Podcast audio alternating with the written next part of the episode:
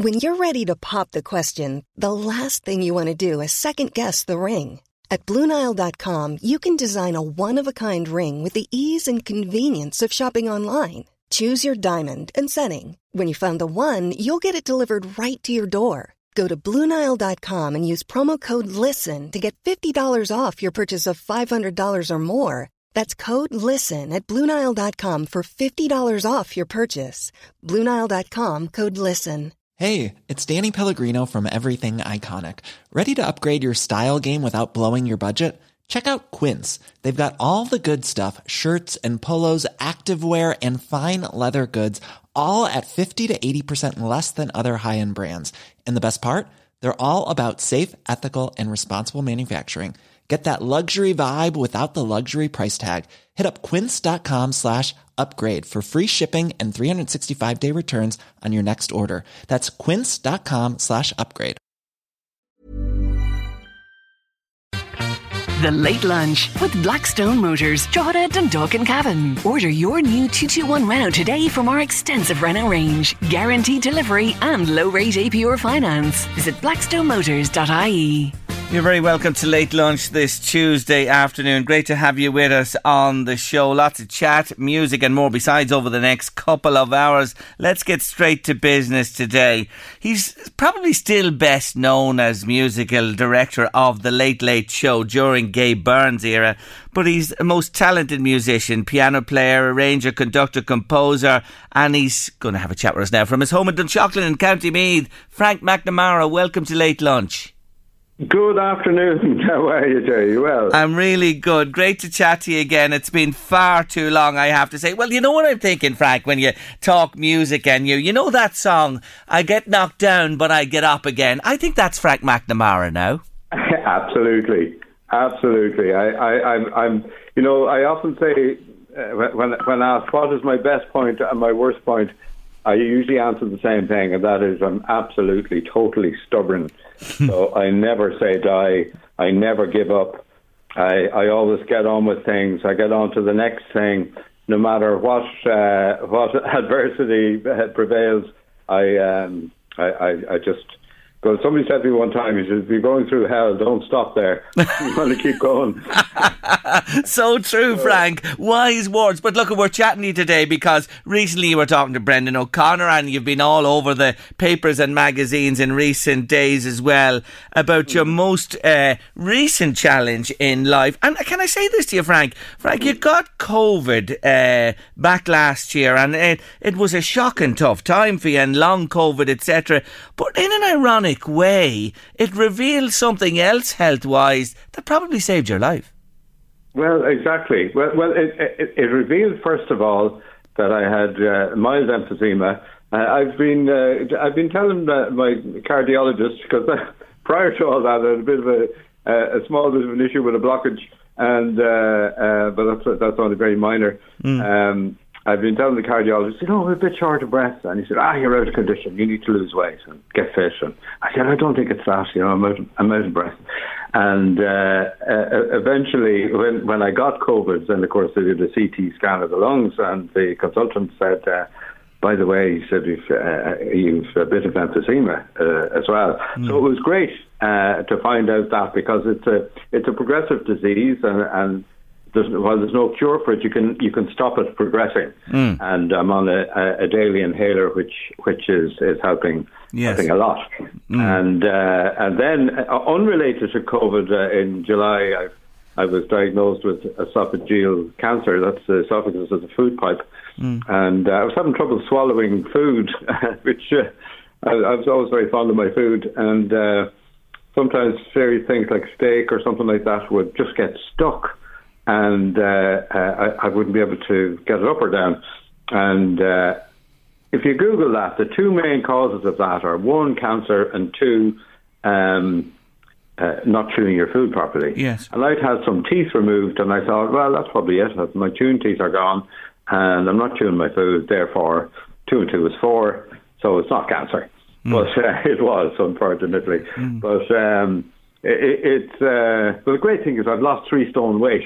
um, well, you don't have to go back to your consultant now. You don't have to go back to that consultant and say, "Listen, uh, by the way, I've taken that on board. It's just happened now as a as a, an offshoot or a side effect of this." Yeah, sorry, say it again. You know, it's happened as a consequence of what you've been through, so you won't have to go back to that consultant you mentioned a few moments ago and say, "Listen, I've been out walking the streets or running marathons." Yeah, exactly, exactly. But um, yeah, it's it's it's fantastic um, to to uh, you know uh, people are so terrified of cancer, mm. and uh, the one thing that like people were praying for me all over the country and all over the world was one one uh, fantastic priest. Sadly, he died on Christmas Eve.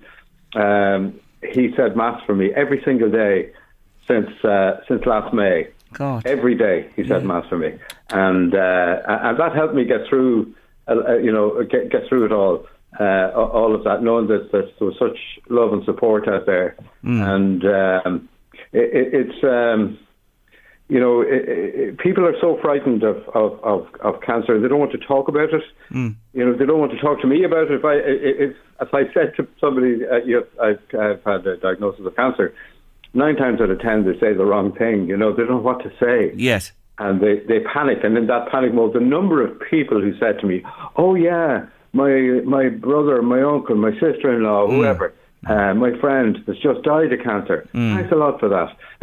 yes, really helpful. Yes. But um, you know, they don't know what to say. And no. the one thing I pray for myself was that I wouldn't lose my hair, not for any vanity reasons, but it is a huge thing to to uh, to lose your hair because everyone knows the look of that chemo look. You know, yes. the, the bald head suddenly and you know, and, and, then people avoid talking to you because mm. they don't know what to say oh God, your man must have cancer. I better, yeah, you know, keep out of his so, way. So, Frank, thing, for, you know? Frank, for listeners today, you you touch on something really important there because I I, would, I struggle myself. What's the best approach? Just to talk about it, it's not necessarily a death sentence. You yes. know? And, and what people don't realise is that we have fantastic cancer treatment here in Ireland. We're very, very lucky. Um, uh, the best best treatment I would say in the world. Like mm. um, the surgeon that I was lucky to have is one of the best by far in the world. Uh, William Robb is his name. He's based in Beaumont. And uh, for, for this uh, particular speciality, the esophagus, he is absolutely unparalleled uh, worldwide, and mm. very lucky to very lucky to have him. Yes. And the chemotherapy gets better and better all the time. Yeah. You know, like you have visions of people being on chemotherapy and puking their guts up every day and stuff like that. It's not like that, you know. Mm. You get fantastic drugs that they, for the side effects. You know, you, yes. you feel nausea coming on, you take them, and they mm. work. Mm.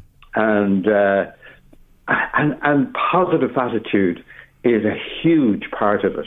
Yeah. You know, my sister said to me, she said because she had uh, a, a problem uh, many years ago, like twenty years ago, a similar problem, and uh, she said a nurse said to her at the time, she said the people who lie down and die die, the people who get up and live live, mm. and it's very very true. You know, uh, and I don't blame people for being down about it because you're you're being told. I was told by everybody you're going to have a tough nine months, you're going to have a tough eight months, you're going to be on the floor, you're going to be wiped out, you're going to be this, that, and the other, and you start believing it after a while, Jay. Mm. You know, you start mm. thinking, oh, maybe I, know, I'm tired now. I'll just lie down and. And for the first two weeks of, of chemo, I um, I lay on the couch and watched everything that Netflix had to offer. Mm. And um, then I was looking around the TV room and looking at the walls. Oh, Jesus, they need to paint.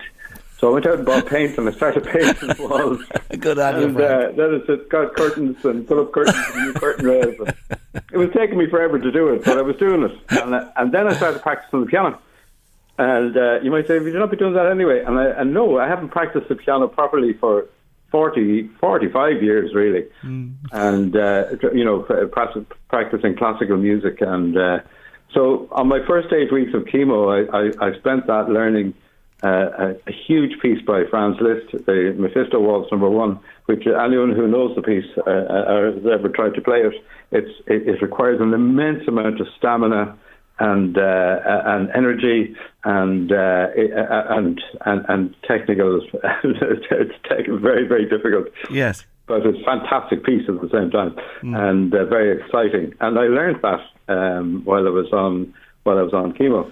And uh, the chemo was a huge success, by the way. When when they took out the the, the operation, uh, William Robb took out most of the esophagus and part of my stomach, and then he pulls the stomach up into the chest uh, to replace the esophagus. So there's no there's no spare parts put in. They they uh, just uh, re- retool your own parts. They stretched and, it a bit, yeah. Hmm.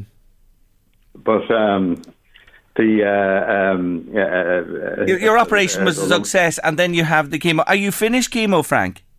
well, I have one more session. I should be. I should be finished. I should have been finished two weeks ago. Yeah. Um, last Monday fortnight. But didn't I get chemo? didn't I get um, COVID again. Oh, Lord.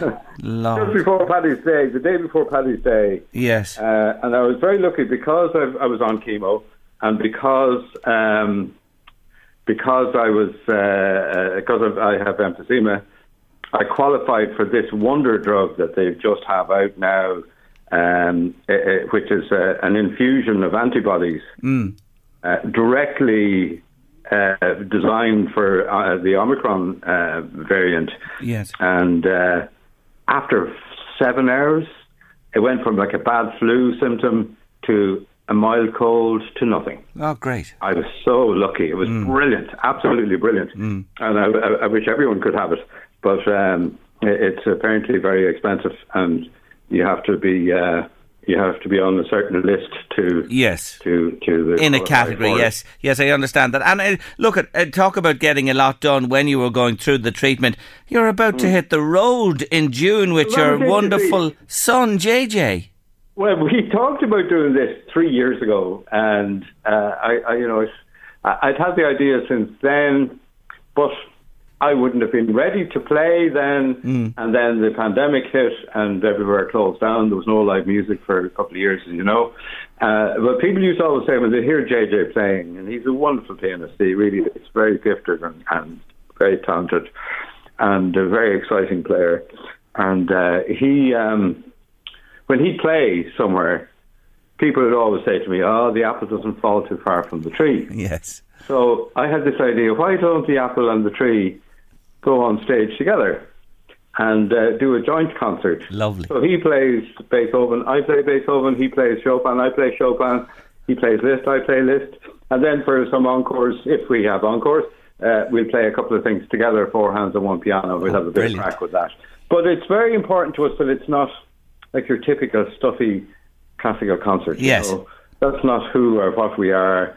You know, we, we like to have fun with the audience and yeah. Uh, make it interesting and exciting, and, and and also we want to appeal to younger people too. Mm, mm, you know, mm. it's it's. Uh, JJ did a, a, a, concert a few years ago in uh, Moldova with the National Symphony Orchestra over there. He played the Tchaikovsky Piano Concerto for, for a live uh, TV and radio broadcast, hmm. and the, there was an audience in the studio, and the average age of the audience was probably twenty three. Brilliant and uh, it was brilliant to see that. Yeah, you know, it was just a different, different culture and a different education and, yes. so on.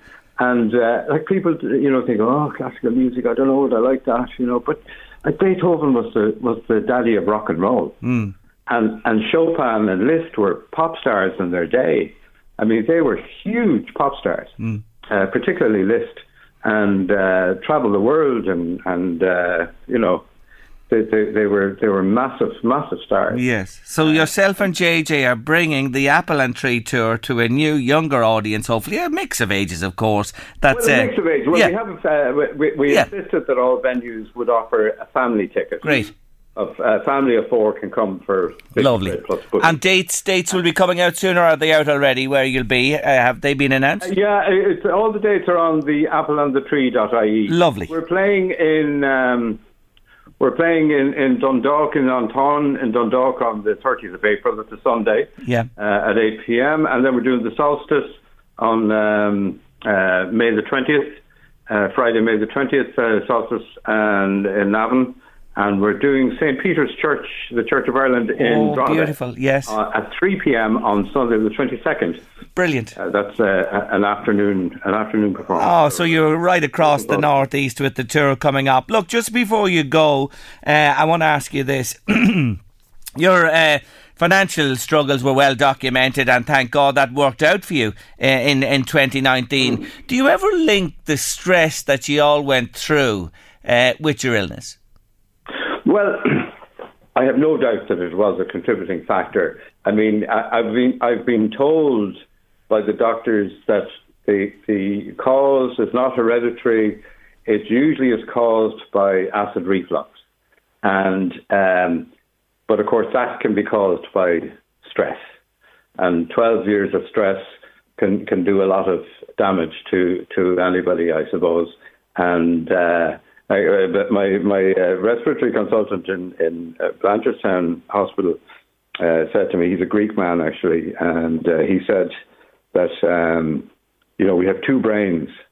When he heard I had cancer, he said you have two brains. He said you have your thinking, logical brain in your head, but he said your emotional brain is in your gastric system. It's in your tummy. It's in mm. it's in that center core of the body. You get a pit in your stomach when you're worried you get a fright, you feel it in your in your stomach. Yes. You uh, you know if you're if you're stressed about something, you feel it there in that center core in your in your gastric system, mm. and uh, yeah, I have no doubt that it was uh, um, a contributing mm. contributing factor. My God, but, you were you know the other the other side of it on the positive side, uh, we went through hell, but it helped me prepare me to get through cancer. Yeah, you know. Mm. I mean, I said to the uh, consultant, the, uh, for the, the surgeon, I said, you know, I've been through things in my life where I didn't know if they would end. I didn't know certainly when they would end. But I said, no matter how bad this gets, I know it'll all be over at the end of March. And, um, you know, yeah. there's light at the end of the tunnel right from the start. And uh, so no matter how bad it gets, I know I can get through it. I know I can withstand it, and I know it'll be over. And uh, it'll pass. Ah. And it has. Great message, Frank, to finish with today. You were hit, of course, with the perfect storm in financial terms, I know, but thank God mm. that has worked out and you are heading back on tour with your son JJ for the Apple and Tree tour, which is fantastic. It's lovely to catch up with you today. Wish you well. Say hello to Trees as well for us, I and thanks for joining Thank me. Thank you very much, Jerry. God bless you. Not at all. Take care of yourself. Bye bye. That's uh, Frank McNamara there, who's been uh, through an awful lot in his life in recent times, but such a positive man and getting back on stage short. Louise, you know the little calendar sayings. Each day on the calendar, you have a yep. little saying for the date. What about this one? Viagra can keep cut flowers standing up straight for up to a week longer than normal. Louise, that's a wind up, isn't it? It, uh, well, I've never heard of it. I, n- I just can't, like, I see them every day, but that one certainly caught my attention. Would anybody out there waste a tablet to try it?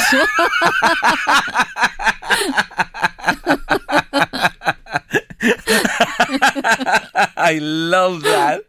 Oh, you're a devil. You're a devil. You really are. Would you waste a Viagra tablet to keep your flowers standing for up to a week longer? 086 1800 658. Your answers by WhatsApp or text. Seriously, I've heard of a coin. Put a coin into a vase of water, and that's meant to help the flowers last longer. Any particular type of coin? Uh, like a like a two p like a bronze coin. Oh, bronze. Yeah. So it has to be a bronze coin. Mm. Or a spoonful of sugar. I've heard that too. But I've never, ever, ever heard of Viagra. Never heard of this. And I that's kind of a, you know, that's a calendar that's mm. pretty reputable. Well, like yes, yes. Yeah, and now that you say that, it there must be. Well, it does the job in other things, Viagra, so perhaps the flowers love it as well. I'll give you a tip for keeping them fresh. When you get your cut flowers, put them into your vase or vase, and after a few days, make sure you change the water. Right, mm-hmm. changing the water. Don't let go. Change the water every two or three days.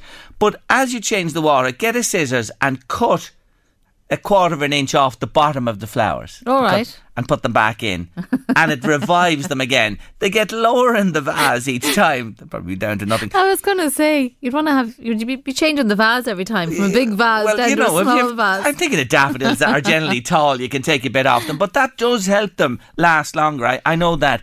Any tips for keeping your cut flowers fresher for longer? Including if you've used the Viagra tablet. 086 1800 658. We'd love to hear from you. But you see, Louise, that saying, look, was on yesterday's calendar, the 4th of April. Mm-hmm. you weren't here. So let me say belatedly to you, happy birthday. Thank you. That's why. Yes, it was our Louise's birthday yesterday. Had you a nice day? I thought I escaped. Ah, well, you see, you never escape. You never escape. And you had a nice day. I had a lovely Yes. day. A great day. Lovely. And that's great to hear. I hope you had a real happy day. I know you had. Yes, you had indeed. And the family, Owen and the children, delighted and celebrated it with you. And that's great. It's lovely. It's lovely to have a, a nice day for your birthday. So you see, that's why I kept that as well, just to remind me It to was the date, not the saying. Yeah. Oh, oh, the date. Oh, the date. Oh, yeah. Just the date for sure. Yes. let's clarify that. that. But did you know, Miss Louise Walsh? Are you ready? You have the song queued there. Mm-hmm. Yep. You can hit in a minute. That on the day you were born, on the 4th of April, 1970 something, this song was number one. So this is for you today for your birthday. Oh, thanks, Jerry. I didn't know that. There you go. If you hate me after all I say, can't put it off.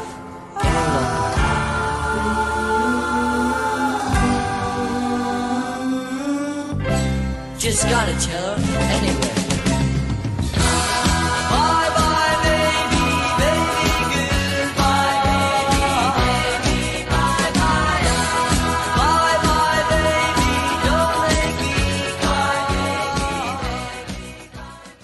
Jerry, I had the exact same diagnosis as Frank, your first guest there. Have to say, too, Mr. Robb in Beaumont was simply brilliant. I'm flying now.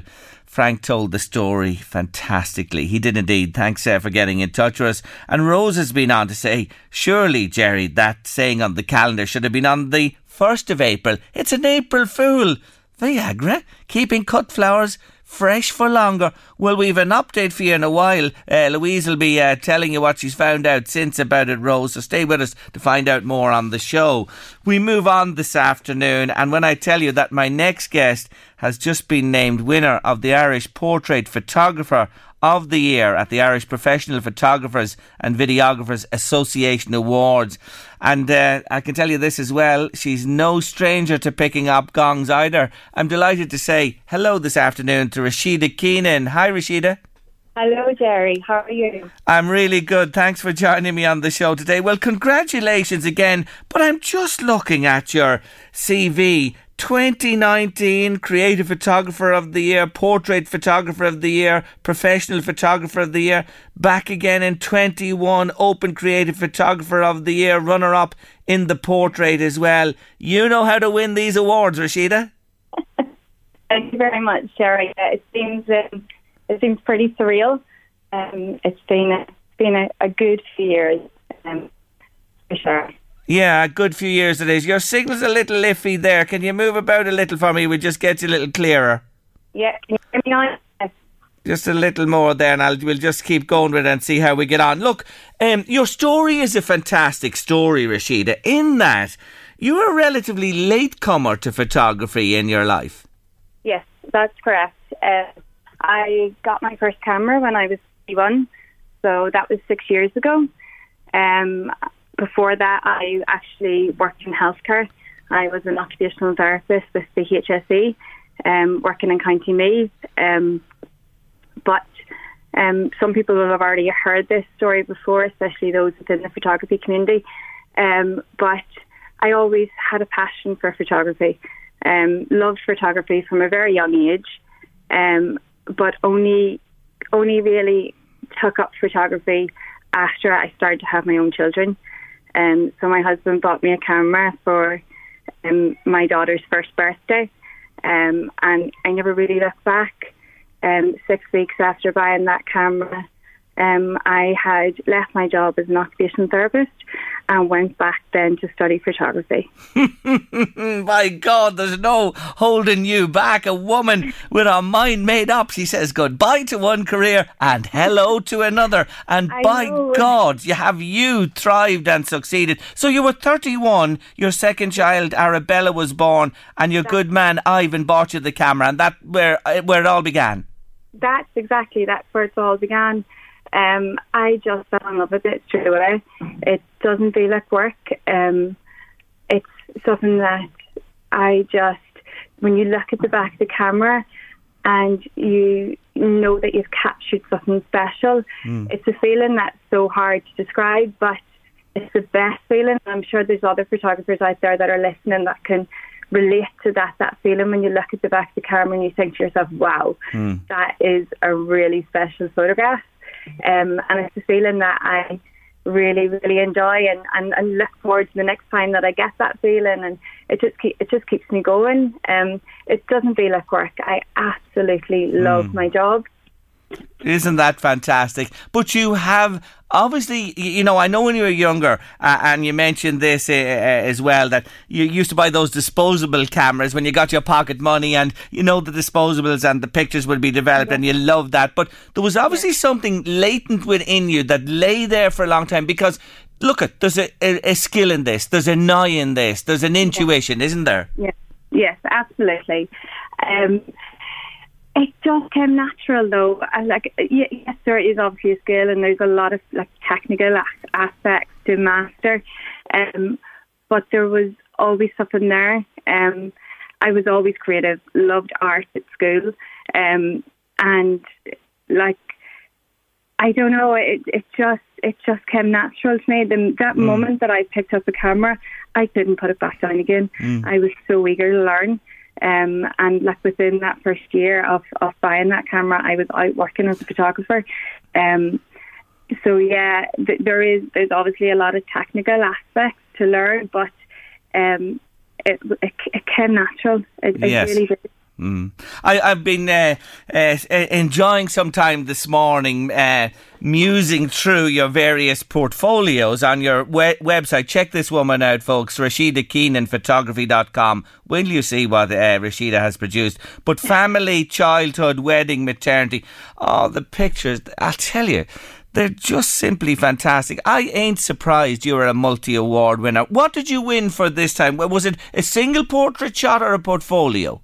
No, so basically, I won the port um, category um, of the Irish Professional Photographers Association Awards on Sunday, um, and over the course of the year, there was three heats, um, and in total, there was 900 images entered.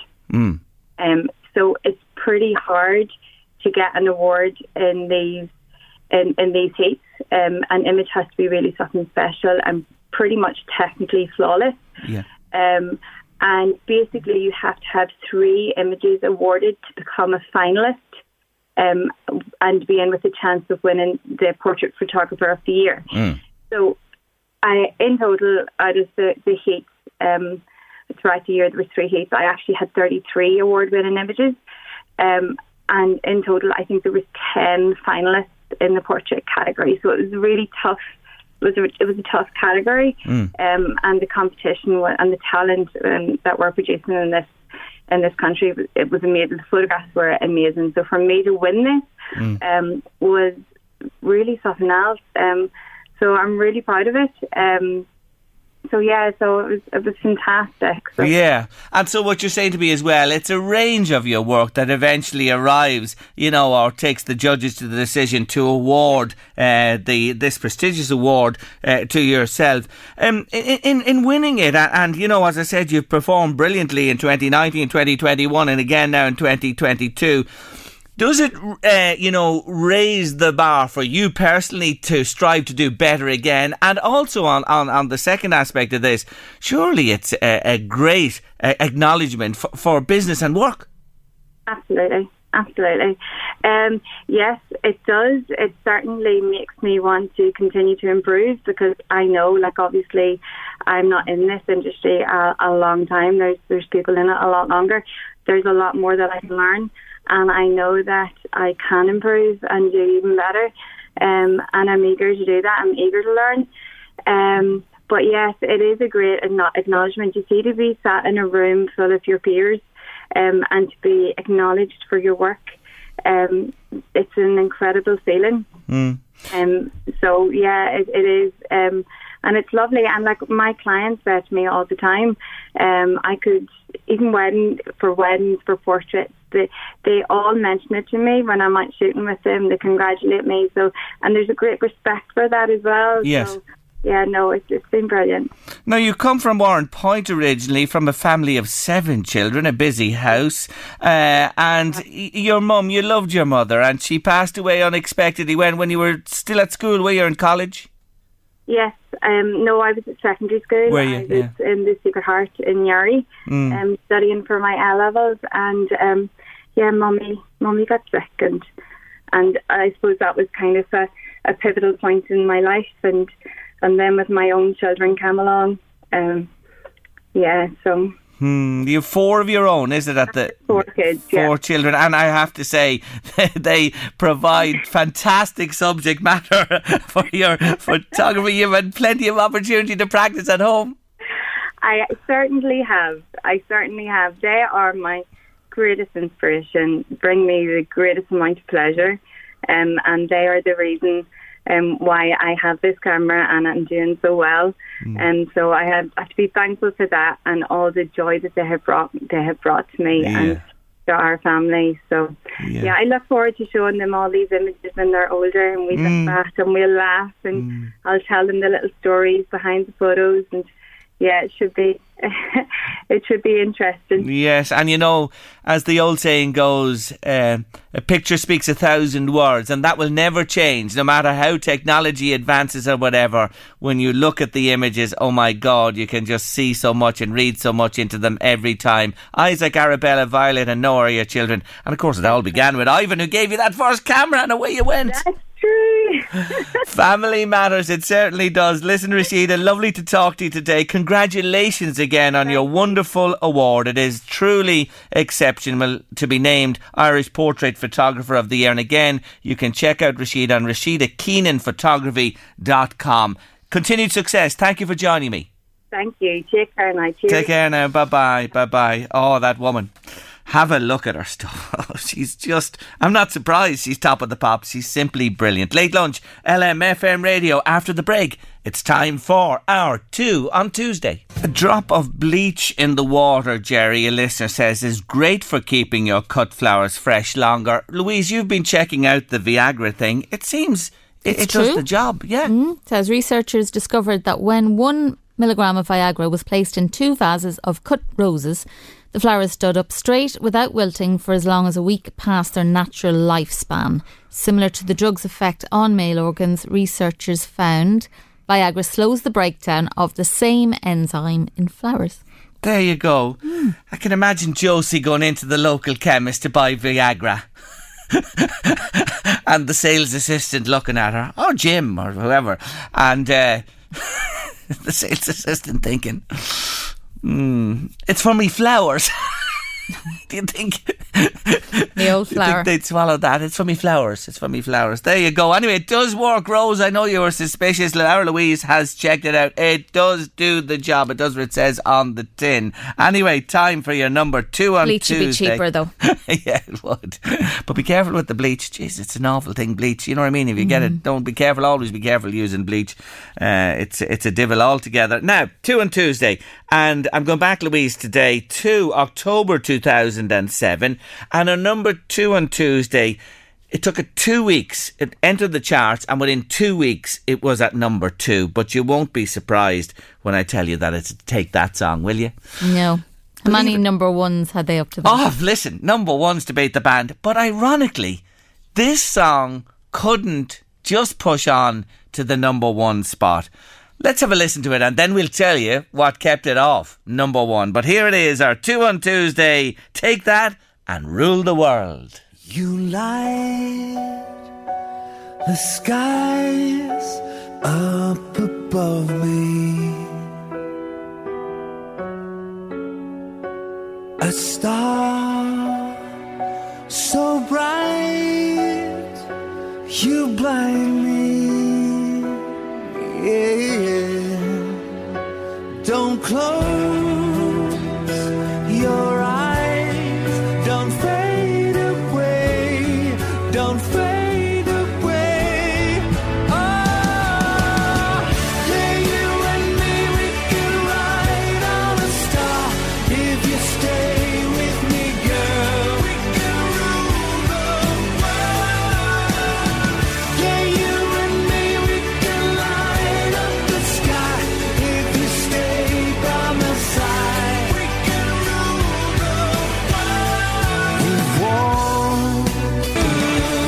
two on Tuesday, take that and rule the world. Louise, that should have been a number one. Do you, do you agree with me? It's a good song. Oh, it's a very good Just depends on what the number one was. Well, we're going to find out now, and then you can make a judgment, and everybody can. I, I love that song. Oh, you're right. Just looking there, they had a rake of number ones. But unfortunately, it never made it to number one in the charts. It was four weeks, Louise, at number two, stuck at number two.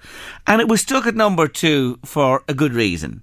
Because another song went straight to number one as soon as it was released, it was number one in the charts and stayed there not for four weeks when Take That battled with it, but for seven weeks in total in So 2007. it kept somebody else off oh, number two. yes, it did indeed. And the song. X Factor. Do you remember X Factor? Mm-hmm. Yes, we all remember X Factor. It was great for the first number of years, but after that went off the boil. Anyway, it was the 2006 X Factor winners It's that time of the year. Your vacation is coming up. You can already hear the beach waves, feel the warm breeze, relax, and think about work.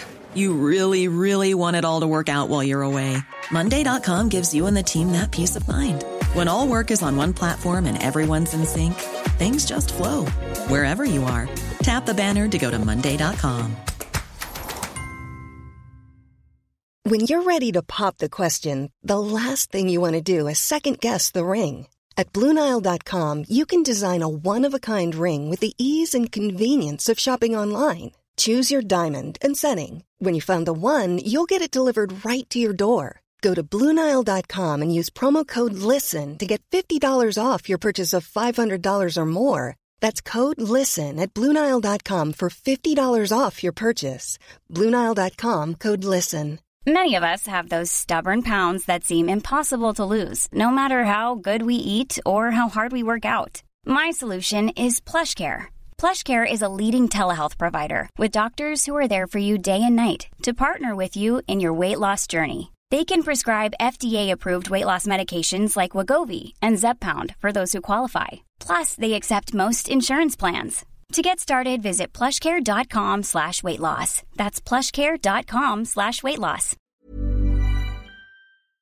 single that stayed at number one for seven weeks. Yes, Miss Leona Lewis. Let's have a listen to Bleeding Love.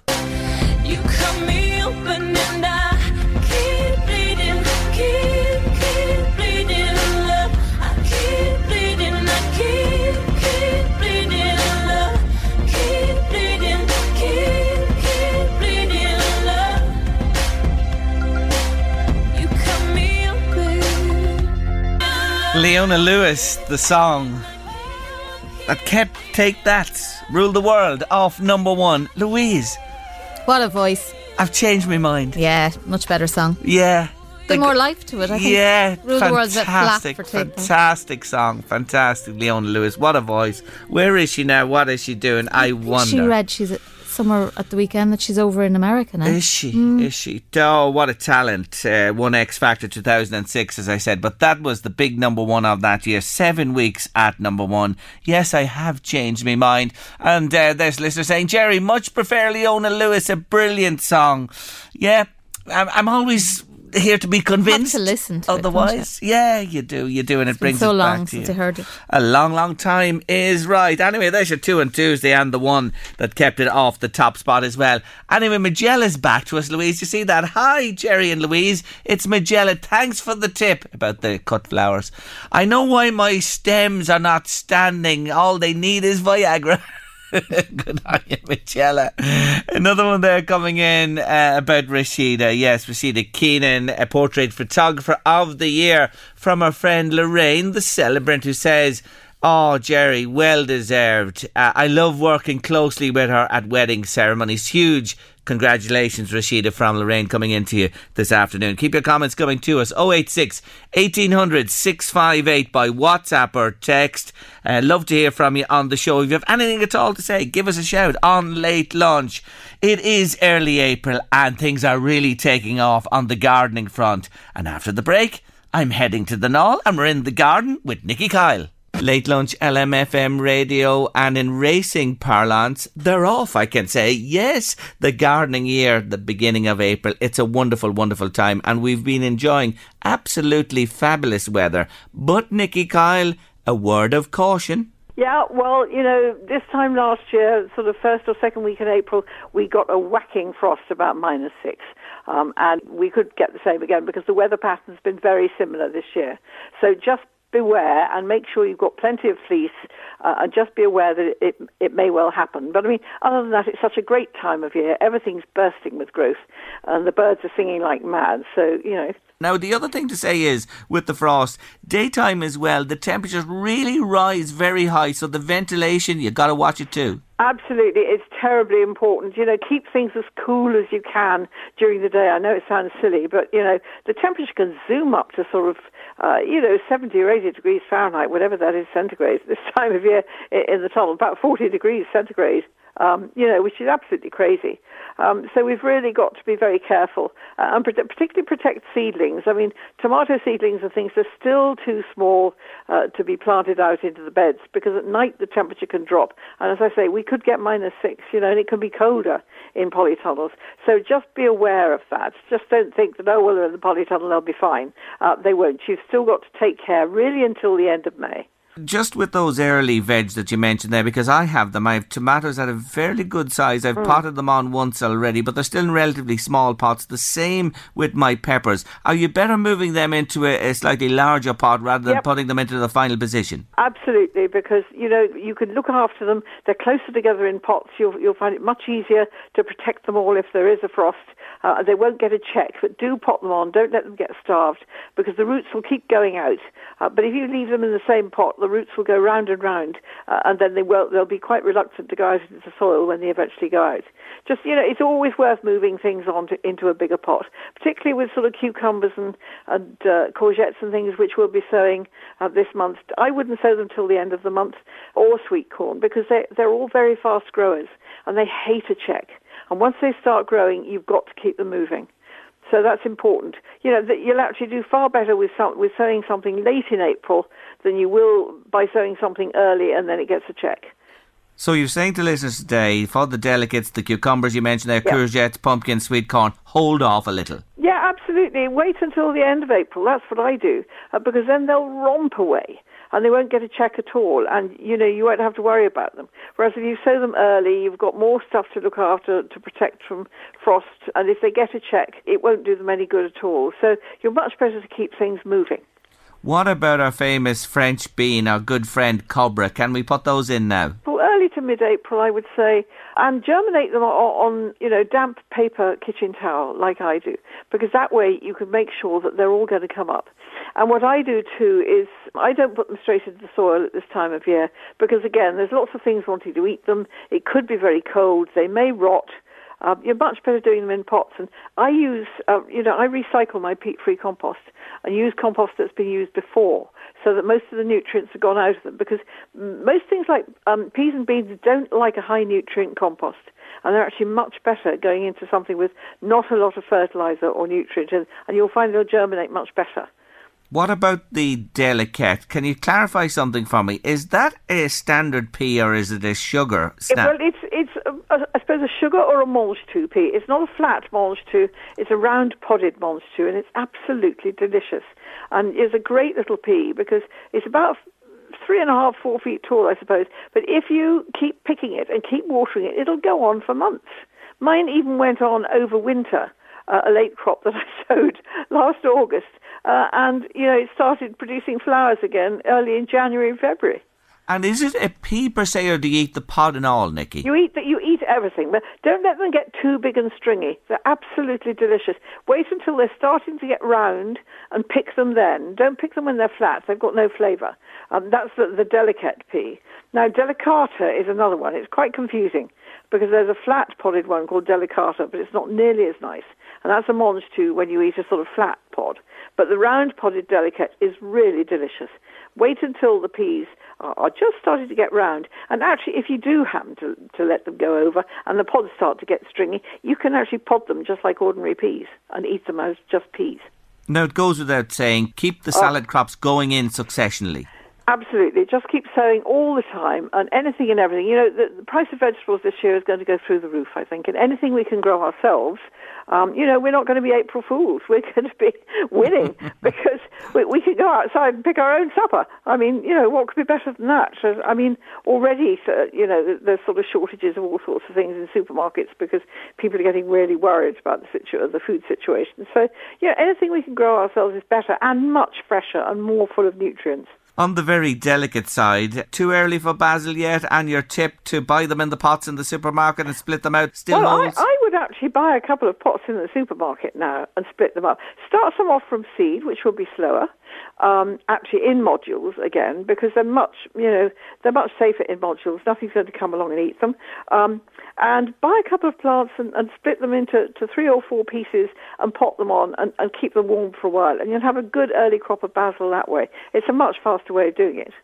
Oh, it certainly is. And parsley, similar when you see them in the supermarkets. Much easier to get them and split them out than sow them from if seed. they're small, don't get very big Okay. parsley plants because parsley hates being disturbed. Um, and you can't split it up like basil, not quite the same way. Um, I mean, most herbs you can do that with as long as they're not big, because they tend to go up, run up to flower straight away when the root, roots are disturbed. If you split them up when the pot's too congested. Now, slugs love salads. What's your uh, advice with the slug population? Well, oh, I mean, you know, if if they're going outside, I, I always raise my plants in modules, as you know, because you've got far bigger plants which are much better able to to withstand the odd nibble or two without sort of keeling over. Um, and then, if you're put, planting out a bed of salads, hopefully you've cleared the bed uh, of slugs already by not letting it get a mess of weeds all over winter. Um, if you have, then put some polythene or something down on the surface and uncover it every day. Pick off any slugs. Do do with them whatever you like. Um, I snip them up and give them to the birds. They're quite delighted. Um, and then you'll have, you know, a clear run with them for a while. There's always one or two that escape. But what you can do is sink little small pots of, you know, get some really cheap lager or something from the supermarket. And they love that. They go mad for it. And cider. and, you know, we don't drink in this house. That's the only time we ever buy it. Um, and there's a little, uh, you know, little, little paper cups or anything small or even a tin or that you can sink into the side of the bed because I grow in raised beds, and just every sort of three or four feet. Uh, and they'll absolutely go mad for that, but don't make it too uh, deep because um, you get little voles and things occasionally falling in and they can't get out. So you have to be really careful. But I mean, a, a shallow little dish, and they go mad for that. And once they have a few jars, you know, they can't get out again. It's uh, important to think of the other creatures as well, that they don't get trapped. It's the Yeah. slugs that you actually want. Yeah. Now, the great news is that the totally terrific Tomato Festival is I was back. just going to mention that. Yep, it's being held uh, at Airfield Estate this year in Dundrum, South Dublin, and it's on August the 27th and the 28th. So get those tomatoes growing now if you haven't before. Um, and there'll be a huge genetic diversity display once again, uh, competitions, tomato tastings, and, and lots more. Uh, and it'll be a great sort of day out um, to look forward to because there's lots more to see at Airfield as well. Um, and you can join in and bring some of your own tomatoes if you're growing them to add to the display. Everyone's welcome. Um, and the details will be on, on the Totally Terrific Tomato Festival Facebook page and also on Instagram if you're on that at Totally Terrific Tomatoes. And of course, Nicky, the founder of the festival, it gets its blessing as well from Matthew Jebb in the Botanic Gardens, who's given a rake of seeds over uh, to He Jane has, Powers yeah. and the people there at the new venue. Yeah, it's going to be brilliant. I mean, I'm so thrilled, and Jane has been absolutely wonderful at keeping it going. Um, well, I've sort of been sidetracked with other things, uh, and she's working so hard at the moment. Uh, she's sending out seed to people. If you look uh, on Instagram at, to- at Totally Terrific Tomatoes now, uh, I think there are details about getting free seed. They'll actually send you free seed to grow. Um, so as long as you bring some back to the festival, That's it, it'll be great. Yes, Yeah. it will. It will, and it's great to see it back. And I will be there, and I hope to have a variety or two. So get sowing those unusual varieties, and you can be represented at the festival come August time. We'll be talking more about that before then. So the well, message. They don't have to be unusual varieties. They can be any variety Yes. of tomatoes. Yeah. It's just to show what a wonderful range of tomatoes there are. because, you know, the world eats half its own weight in tomatoes every single year. Mm. That is a staggering statistic. Matthew Jebb worked that out. Uh, and, uh, you know, it, it's an incredibly important crop economically, socially, and, and for cooking and everything else. Um, so, you know, we mustn't lose them. And there could be, as I've always said, there could be one variety out there that has the one gene which could save tomatoes if they were attacked by a disease which nothing could cope with. So that's why it's important to, to preserve genetic diversity, particularly in, in our food crops. Absolutely. As Nikki said earlier, don't be an April fool. Get sowing. You'll reap the benefits sooner than you can think. Thank you so much for joining me again this month. Look forward to our catch up in May, Nikki. You're welcome. Thanks, Jerry. Happy gardening, everybody.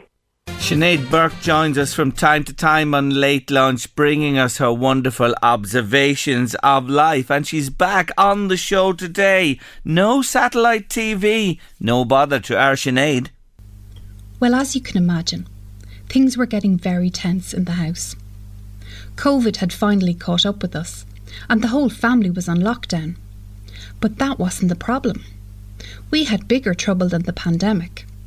We were on day five of no service on the big television, and still four days away from our appointed date with the repairman. Tempers had become as short as our attention spans. We'd rallied as a family over the first couple of days. Sure, isn't that what you do in times of crisis? The Christmas board game was taken out and quite literally dusted off. It's both a plus and a minus of Monopoly that a game can last a very long time. This feature was certainly a boon in day one and two. We welcomed the distraction, and there was huge novelty in having the four of us spend so much time together. Then, as inevitably as the pieces began to go missing, the fun started to wane a bit. And when I say a bit, I actually mean a lot. Like prisoners on 24 hour lockup, even the smallest slights became major incidents. The youngest was caught pilfering money from the bank. Her brother started channeling a Trump like arrogance when his property empire was doing well. In a bid to avoid playing with our children, myself and Mr. Burke took to the household chores with the dedicated mania we only usually unleash when visitors are due.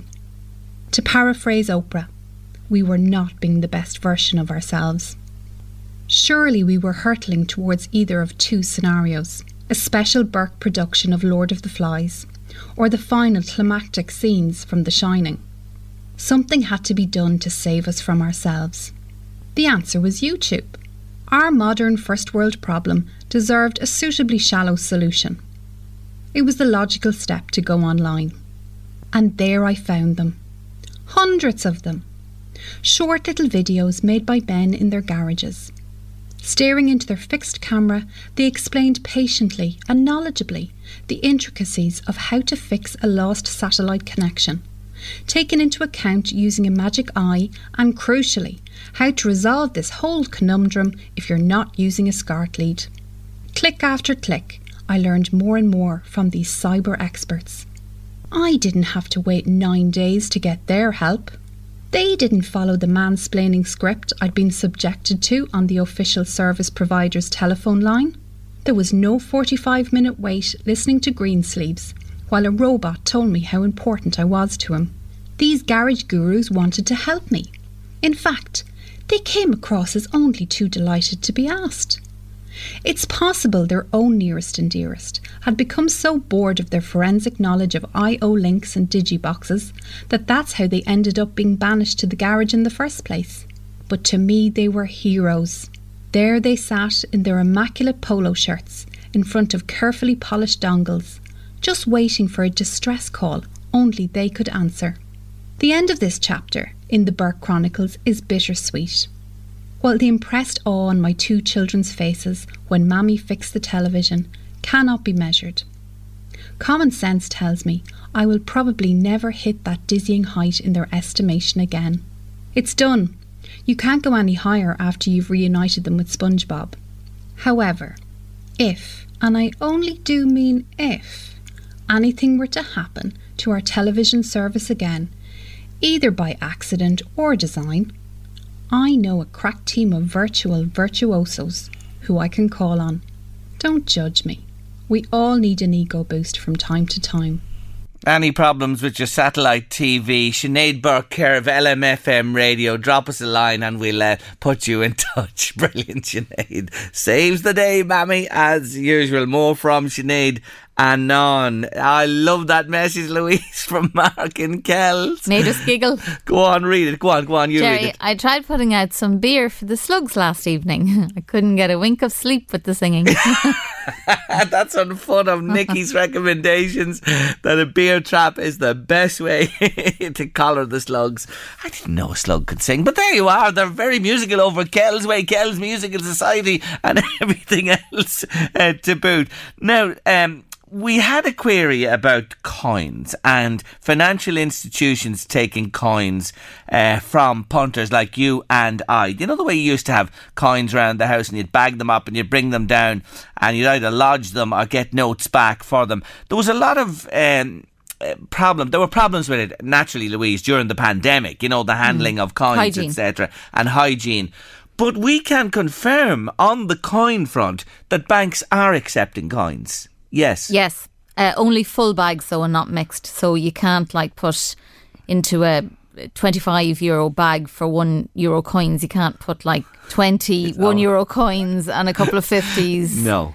They have to No. be all the one denomination. Yes, and that is the important thing that the denomination on the bag, say it's 20 euro and 1 euro coins, as Louise says, there must be 20 in there of the 1 euro coins. You can't mix and match the coins in the bags. They won't take them if that's the case, but they will take they will take them across the counter. Mm. I, I think certain banks though might only take them on certain days. Mm. So you might need to check that You out know, with yeah. your local branch. I don't know how it works with credit unions. Any word on the credit union? We'll we'll find out about the credit unions as well. Are they taking the coins? But banks certainly are. That's a good point, Louise. Though it may only be on certain days, Mm. so you just want to check that out with your local Just because branch. of the workload, I'm sure. Well, I was in my local branch recently, and with one hatch open only. Well, is it worth waiting with a bag of coins? I don't know.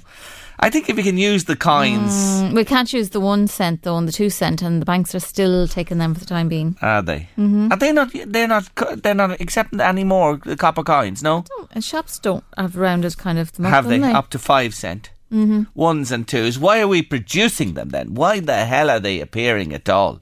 Anyway, that's the story on the coin front. Banks are taking them, and anyone, uh, we've lots of listeners in credit unions. If you're listening in your credit union, are you taking coins? Do you take coins that are bagged up properly? Let us know. 086 1800 658 or 041 983 2000. You're to go nowhere in late lunch because after three, I'm back to my soundtrack and we hear about the Great House Revival in Dunleer from Kelly Connor. But on the way to news, weather and sport at three, it's the timeless Queen and Break Free. Here they are. I want to break free. I want to break free. Local shops love coins, and that's a good point as well. Yes, for change. So your local shops is a good point of reference uh, for exchanging coins too. Thanks uh, for that message. Now, my album soundtrack this week comes from the movie The Jazz Singer, the remake 1980 starring Neil Diamond. And uh, the original soundtrack uh, was released to great success. It was re released, did you know, in 1996 and again in 2014. Yes, I, I have the original at home, I'm sure. It's an album in the attic. And I have the uh, CD as well. Talk about double jobbing. Anyway, as I mentioned yesterday, the review of the movies, uh, there were negative reviews, it has to be said. And earning Diamond the unwanted distinction of winning the first Razzie for the worst actor at the first Golden Raspberry Awards. Yet the film, as I mentioned, did go on to make a, modest profit. However, it was all about the soundtrack from the jazz singer. It was a huge success. It became Neil Diamond's biggest selling album in the United States, selling over 5 million copies there and reaching number three in the albums chart. This would mark actually the second time a Neil Diamond soundtrack outperformed the movie it came from after uh, the previous movie he was involved with, Jonathan Livingston Seagull. What a name for a movie. Anyway, three songs from the album became top 10 hits on the Billboard Hot 100 in the States. Love on the Rocks, Hello Again, which I played yesterday, and America. They reached numbers 2, 6, and 8 respectively in the US charts. But today on Late Lunch, I'm going to spin this one, especially for the birthday girl, our Louise. I'm going to chat to her after I play it. Yes, it's from the Jazz Singer soundtrack. Hey Louise!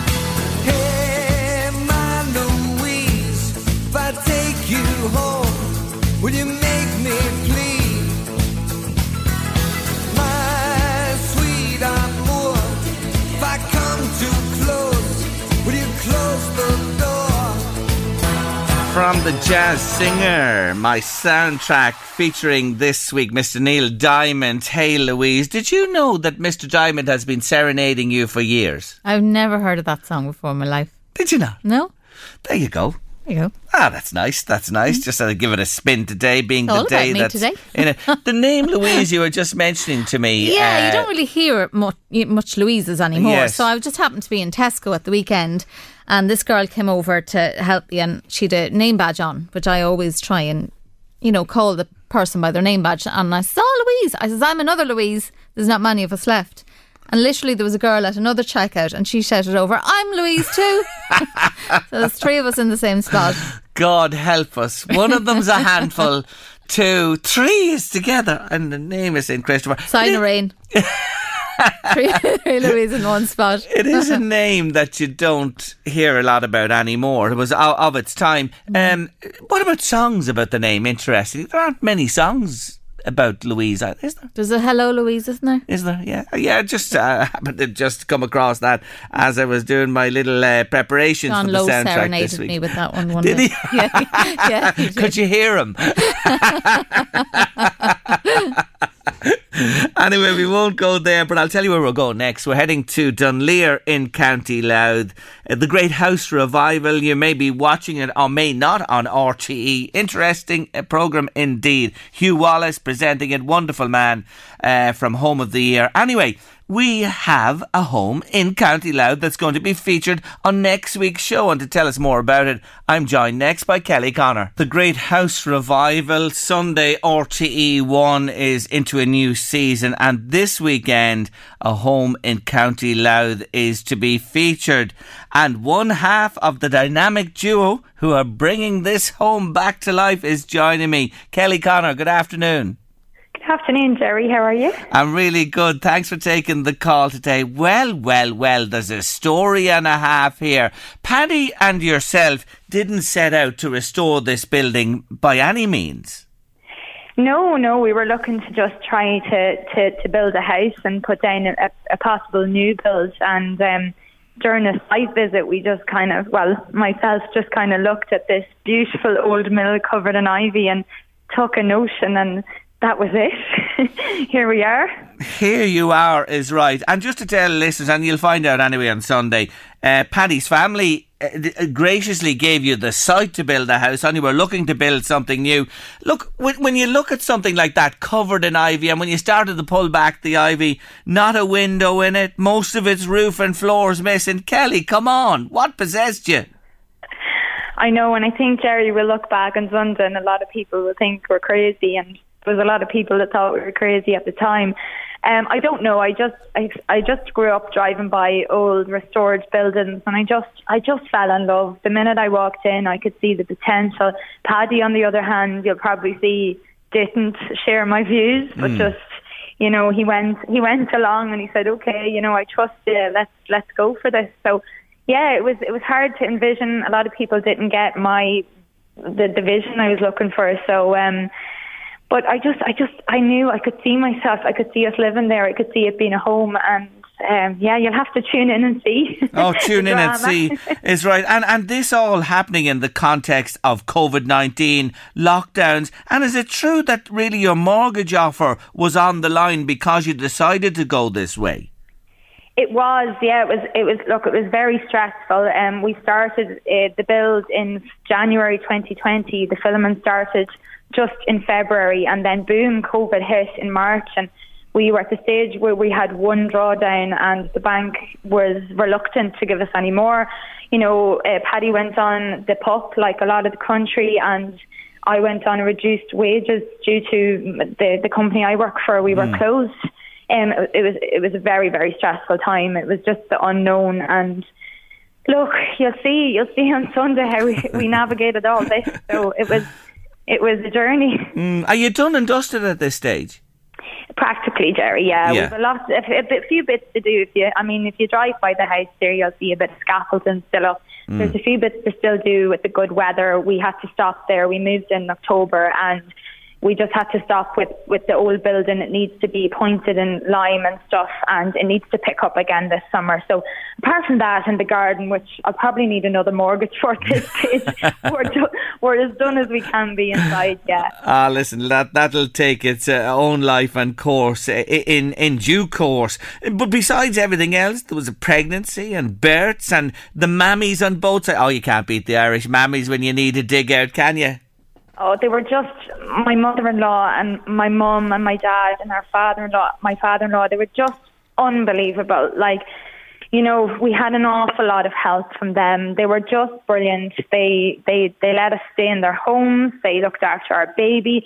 I was in painting, Jerry, on my maternity leave. My my mum and and uh, Orla, my mother-in-law, would have had the baby, and like we we literally started filming, and we found out that I was pregnant, which was great. So, um, you know, COVID hit. Didn't think we'd be anyway in shape or form living with either parent bringing a new baby into the world. But look, it happened. That's our journey, and looking back now, it's just we're so so grateful to have those four Mm. people in our lives. They're just amazing. Ah, listen, family is everything, that's for sure. And when you have great people around you, it really is uh, wonderful, and you've experienced that by the spadeful. Now, the cameras came and went, of course, during the course of uh, this huge operation. What about, you know, overseeing the work and that? How much hands on were you and Paddy, or did you uh, engage somebody, you know, to take charge of that for you? Yes, look, I, I had an absolute gentleman called John Hanrahy from Cullen there uh, over in Louth, and he was our main contractor. And Jerry, he shared our vision. He was crazy about the building. You know, a lot of people told John he was crazy to touch it. He was unbelievable. We owe that ma- man an awful lot to get us to where we were today. He was fearless. He was just absolutely brilliant. And I worked very, very closely with him. There wasn't a day that went by where he didn't keep me updated. Um, it was, you know, uh, I suppose he, he took a risk as well as we did.